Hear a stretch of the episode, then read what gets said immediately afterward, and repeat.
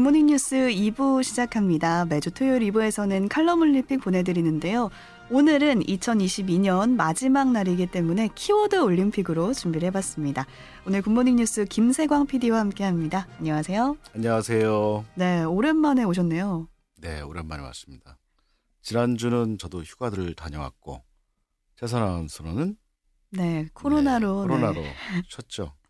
어, 그리고 이번에 칼럼 올림픽을 진행했던 구용의 논설위원은 휴가를 드렸습니다. 네, 이제 돌아가면서 연말에 휴가를 다 소진하기 위해서 네네. 네, 휴가를 사용하고 있는데 이 구용의 논설위원님이 휴가 가시는 동안 올 한 해 동안 굿모닝 뉴스를 스쳐간 뉴스들을 쭉 잡아보려고 하는데요. 키워드 올림픽 어떻게 준비하신 건가요? 네. 올해 굿모닝 뉴스 토요일 2부 코너가 두 가지가 있었어요. 음. 상반기에는 키워드로 살펴보는 한 주간의 주요 이슈, 그리고 하반기에는 칼럼 올림픽으로 칼럼을 통해서 살펴보는 한 주간의 이슈들을 이렇게 알아봤었죠. 네. 그래서 이제 두 코너 다 이 시대를 반영하는 그 키워드와 칼럼을 살펴보는 것이었는데 음. 오늘은 이 두 가지 코너의 제목을 합쳐서 키워드 올림픽이라고 제목을 붙여봤어요. 네. 그래서 주요 분야별 키워드로 어떤 사건들과 이슈들이 있었는지를 좀 살펴보려고 합니다. 네. 그러니까 올해 굿모닝 뉴스 토요일 코너를 합쳐놓은 거라고 생각하시면 될 것 같고 제일 먼저 어떤 분야의 키워드부터 볼까요? 아무래도 국내 뉴스 중에서 우리나라를 충격을 줬거나 좀 아프게 했던 사건 사고의 키워드를 뽑아왔습니다. 음, 사건 사고 분야 키워드 첫 번째 어떤 거 뽑아오셨나요? 음, 참 이 단어를 생각하면 참 먹먹하죠. 이태원 참사를 첫 번째 고른 키워드로 뽑았습니다. 음. 어, 코로나 이후 어, 3년 만에 이태원에서 열린 그 노마스크 할로윈 파티. 그러니까 이때가 10월 29일이었죠. 서울 용산구 이태원에서 아, 무려 158명이 사망하는 대형 음. 참사가 발생한 것입니다. 이 뉴스가 떴을 때만 해도 믿을 수가 없었어요. 네. 어, 저도 여기 현장을 가봤습니다. 정말 좁은 골목이고요. 경사진 곳에서 158명이 사망했다는 것 좀 믿기지가 않습니다. 음. 어, 그런데 그 당시 그 이태원에만 30만 명의 인파가 모였고 사전 안전 조치는 없었다고 해요.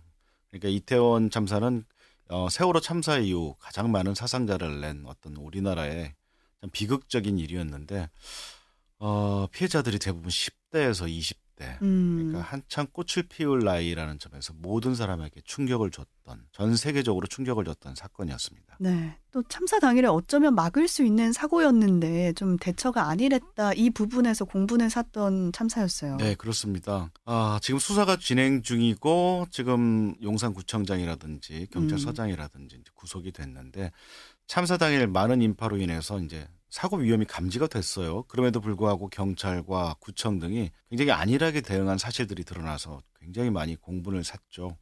그리고 또 경찰, 소방, 지자체의 어떤 그 대응 시스템 이런 것들이 커뮤니케이션 부재 음. 그리고 상호간의 책임 떠넘기기 이런 것들이 나오면서 초반에 굉장히 분노를 많이 샀습니다. 그래서 책임 회피성 발언만 쏟아내는 그런 모양새가 있었고요. 그래서 유가족들은 침묵을 지키다가 유족 협의회를 만들었어요. 네. 그래서 정부의 철저한 진상 규명과 함께 대통령의 공식적인 사과를 요구했죠. 그리고 이제 참사 발생이 이제 60일 이제 두 달이 다 되어 가고 있는데 이런 원인에 대한 진상 규명은 아직까지 뭐 진행 중이고요. 네. 경찰 특별수사본부가 지자체와 경찰, 소방 이런 과실이 있다고 이제 보고서 이제 수사를 지금 진행하고 있습니다. 그리고 또 국정조사도 시작이 됐는데 국회는 지난달 24일 국정조사 계획서를 채택하고 본회의에서 이걸 처리하기도 했죠. 네. 첫 번째 키워드는 이태원 참사라는 뼈아픈 아주 가슴 아픈 사고였고요. 두 번째 키워드는 광주 화정 아이파크 붕괴입니다. 네, 올 상반기에 충격을 준 사건이었어요. 사건이 처음 발생했을 때는 뭐 그냥 건물이 뭐 붕괴돼서 사람이 몇 명 사망했다.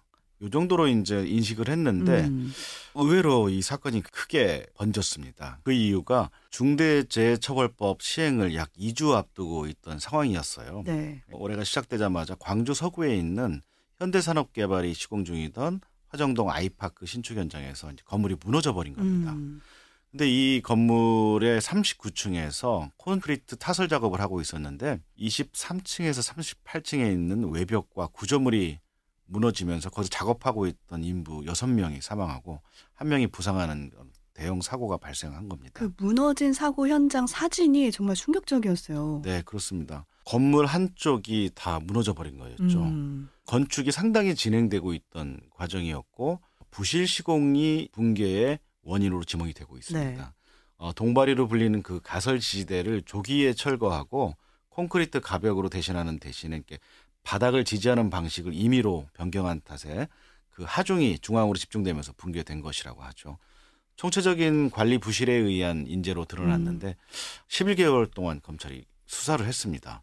해당 사고에 직접 과실 책임자를 21명을 검찰에 송치를 했는데 화정 아이파크 건물 8개 동인데요.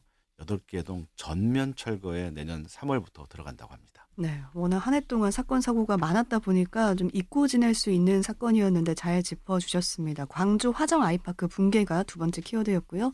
사건 사고 키워드 세 번째는 뭔가요?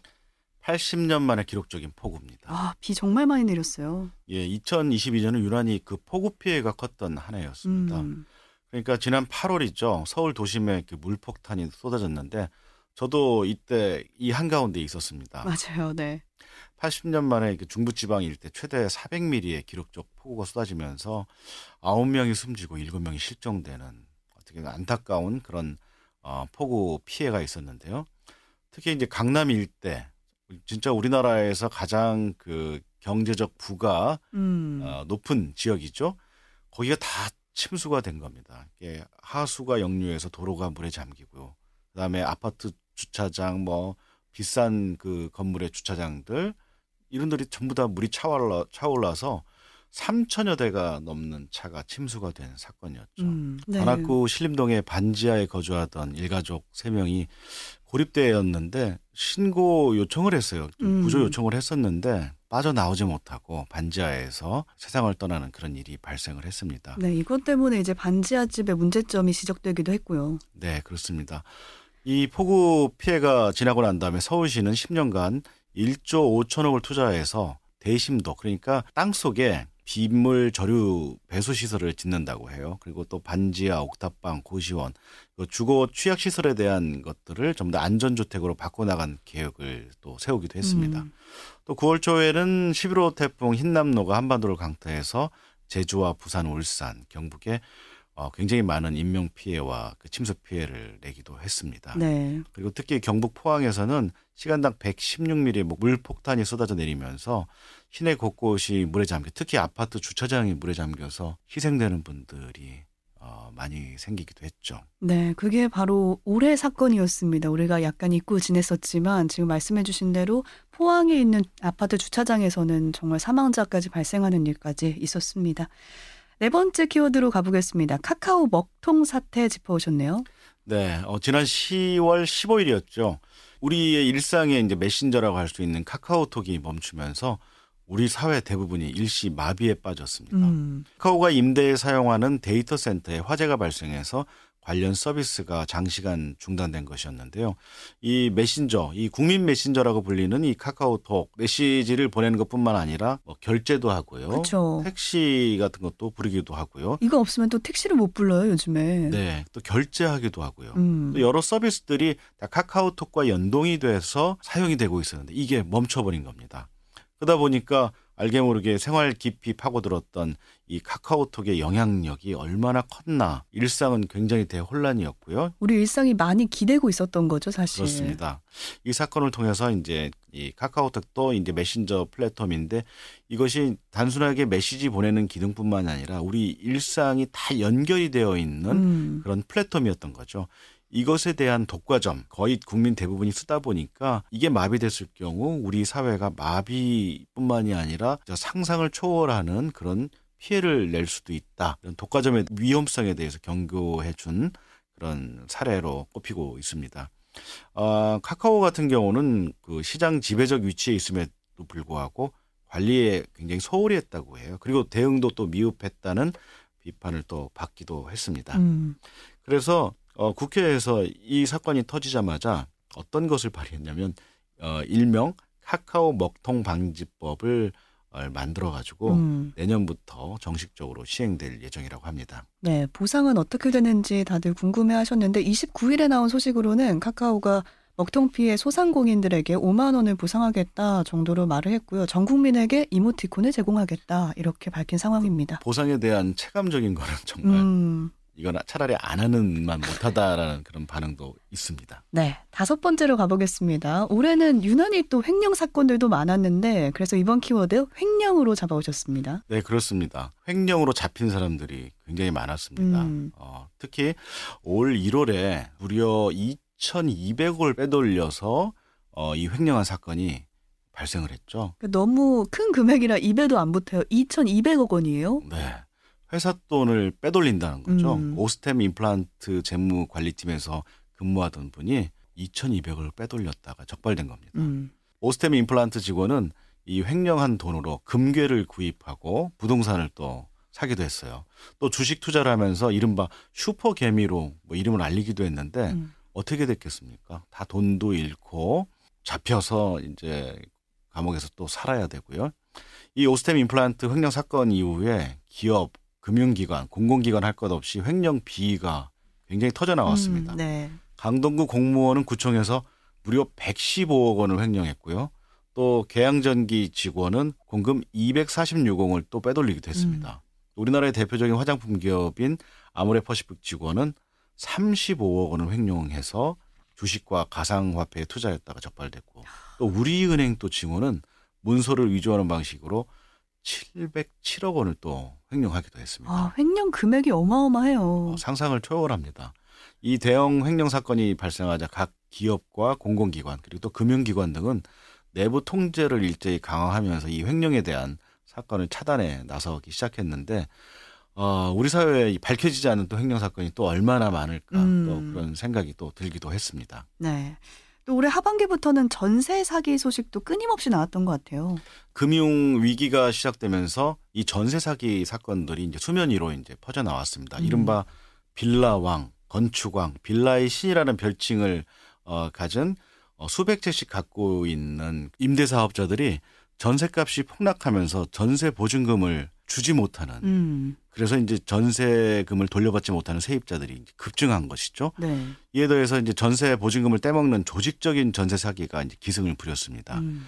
특히 이제 국토교통부에 따르면 전세 사기 피해자들 대부분이 2030 세대의 사회 초년생이라고 해요. 아. 전체의 70%를 차지한다고 해요. 그리고 이제 빌라왕이라 불리는 전세 임대업자들 중에 또 여러 명이 또 숨진 사건이 또 발생을 했어요. 그러다 보니까 이 피해액도 눈덩이처럼 불어나고 있습니다. 책임질 사람이 없는 없어졌습니다. 거죠. 네. 이 사람들은 무자본 갭 투자, 또 깡통 전세 등의 고의적 보증금 미반환 수법으로 그 서민들을 올려왔던 사람들이기도 하죠. 네.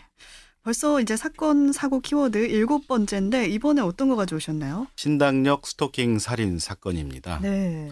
어, 스토킹 처벌법 시행 1년이 될 무렵에 허점을 드러내며 다시 도마에 올랐던 그런 사건입니다. 범행을 저지른 전주환은 9월 14일 서울 지하철 2호선 신당역에서 동기였던 영무원 A 씨를 미리 준비한 흉기로 살해했던 했었는데요. 네, 지하철 화장실에서 이 일이 벌어졌어요. 네, 그렇습니다. 당시 전주환은 A 씨를 스토킹하고 불법 촬영한 혐의로 재판에 넘겨져서 징역 9년을 구형받은 상태였습니다. 네. 그것에 앙심을 품고 이 같은 끔찍한 범죄를 저지르는 것이었죠. 안타까운 것은 전주환이 징역 9년을 구형받을 정도로 큰 범죄임에도 불구하고서 풀려났던 것입니다. 음. 풀려나지만 않았어도 이 안타까운 희생을 막을 수 있었던 그런 것이었는데 그래서 이제 법무부에서 이 사건을 계기로 해서 여러 스토킹 처벌법을 다시 다듬기 시작했다고 합니다. 네. 지금까지 사건 사고 분야의 키워드를 쭉 정리해 봤고요. 이번에는 국제 뉴스로 넘어가 보겠습니다. 국제 뉴스 첫 번째 키워드는 뭔가요? 국제 뉴스 첫 번째 키워드로 우크라이나 전쟁을 뽑아 봤습니다. 네, 아무래도 이 키워드 말고는 다른 걸 뽑을 수가 없을 것 같아요. 첫 번째로는. 네, 푸틴 러시아 대통령이 지난 2월 24일 우크라이나 돈바스 지역에 거주하는 러시아인을 해방시킨다는 이유로 우크라이나를 전격적으로 침공을 했습니다. 어, 당시 시작했을 때만 해도 러시아의 일방적 승리로 끝날 줄 알았던 전쟁이 벌써 300일 넘게 진행 중에 있죠. 네. 어, 피해는 천문학적입니다. 희생자가 수만 명에 이르고 피난민도 800만 명에 육박한 그리고 또 이 전 세계가 러시아 우크라이나 전쟁 여파로 굉장한 피해를 많이 보고 있죠. 또 음. 인플레이션, 또 곡물 에너지 부족 사태, 또 심지어는 핵무기 위협에도 시달리기도 하고 있습니다. 네. 전쟁이 빨리 끝나기를 모든 나라가 희망을 하고 있는데 해를 넘겨서도 전쟁은 계속될 것으로 보입니다. 네, 아무래도 이 전쟁 소식은 새해에도 어김없이 전해드리지 않을까 싶고요.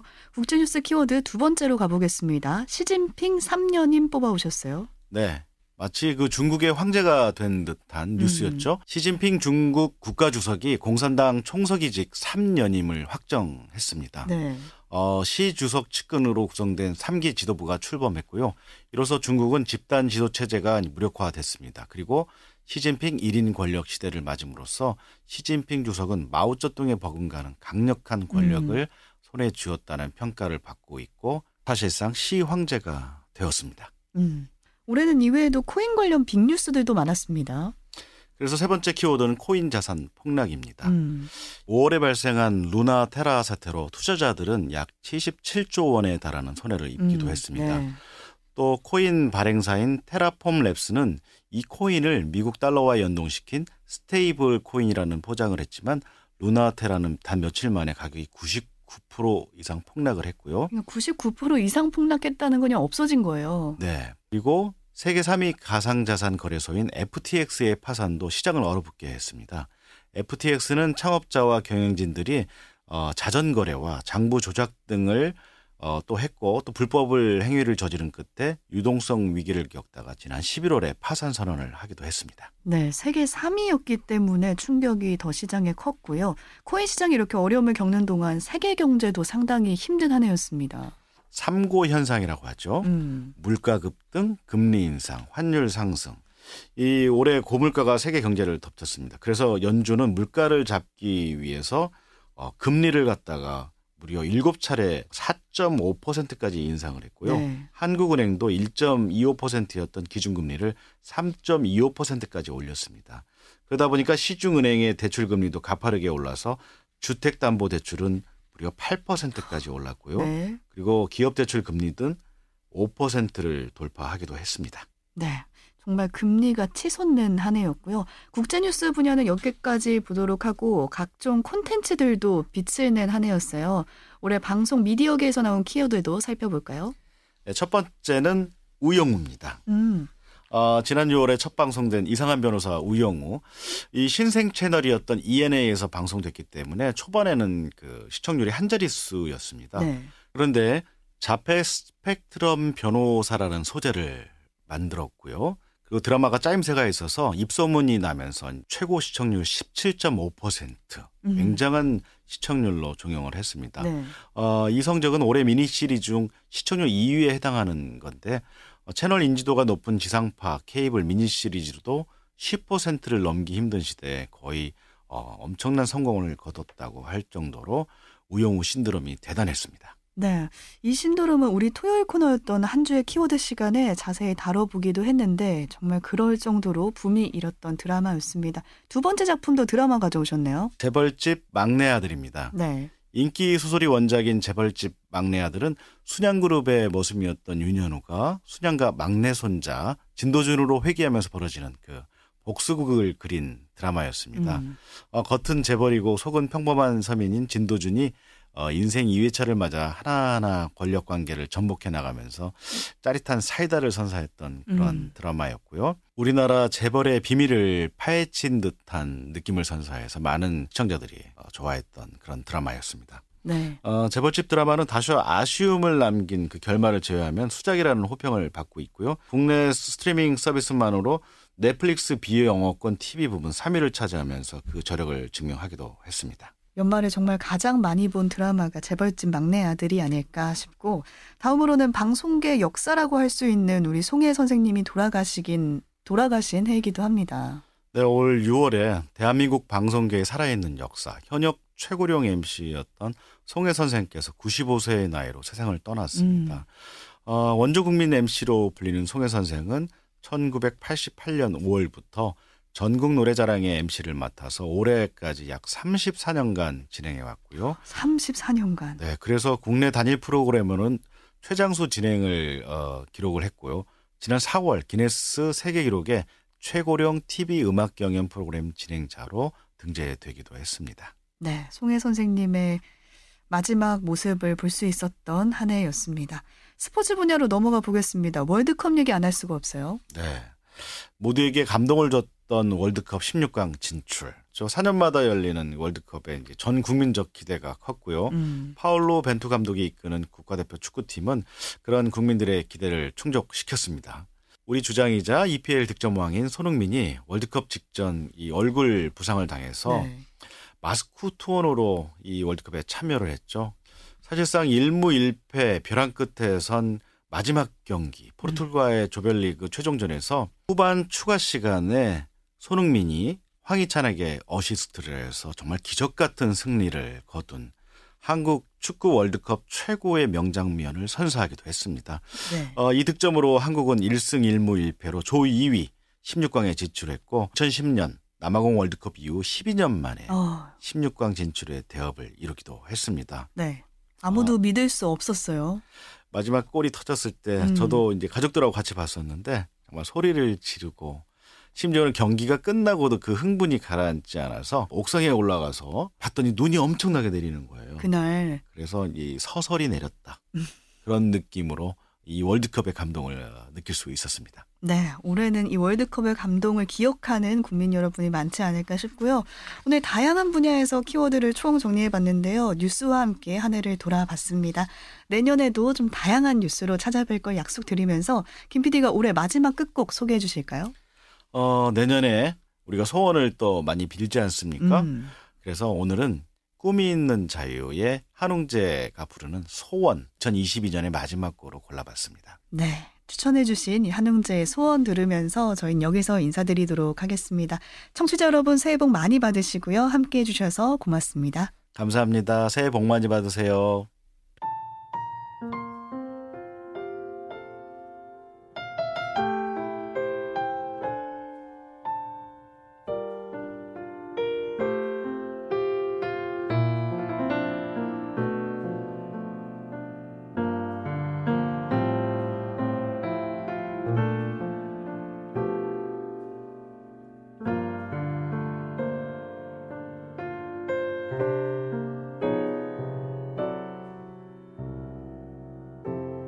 삶의 작은 일에도 그 마음을 알기 원하는 그 길, 그 좁은 길로 가기 원해.